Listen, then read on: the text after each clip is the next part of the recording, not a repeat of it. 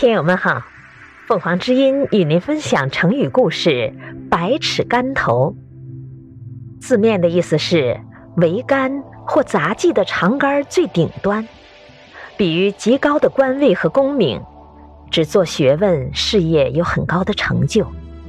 这个成语来源于宋释道元景德传灯录招贤大师，诗是一记曰：百丈竿头不动人，虽然得入未为真。百丈竿头须进步，十方世界是全身。宋朝时，长沙有位高僧名叫景岑，号招贤大师。这位大师佛学造诣高深，时常到各地去传道讲经。一天，招贤大师应邀到一座佛寺的法堂上讲经，前来听讲的僧人很多，大师讲得深入浅出，娓娓动听，听得人深受感染。法堂内除了大师的声音外，一片寂静。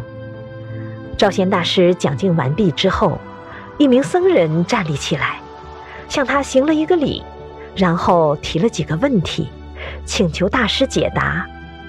大师还了礼，慢慢地作答起来。那僧人听到不懂处，又向大师提问，于是两人一问一答，气氛亲切自然。听讲的人发现，他俩谈论的是有关佛教的最高境界十方世界的内容。为了说明十方世界究竟是怎么回事，招贤大师当场出示了一份记帖。所谓记帖，就是佛教中记载唱词的本子。但见大师指着上面的一段文字念唱道：百丈的足竿并不算高，尚需更进一步，十方世界才算是真正的高峰。百尺竿头这则成语也称百丈竿头。感谢收听，欢迎订阅。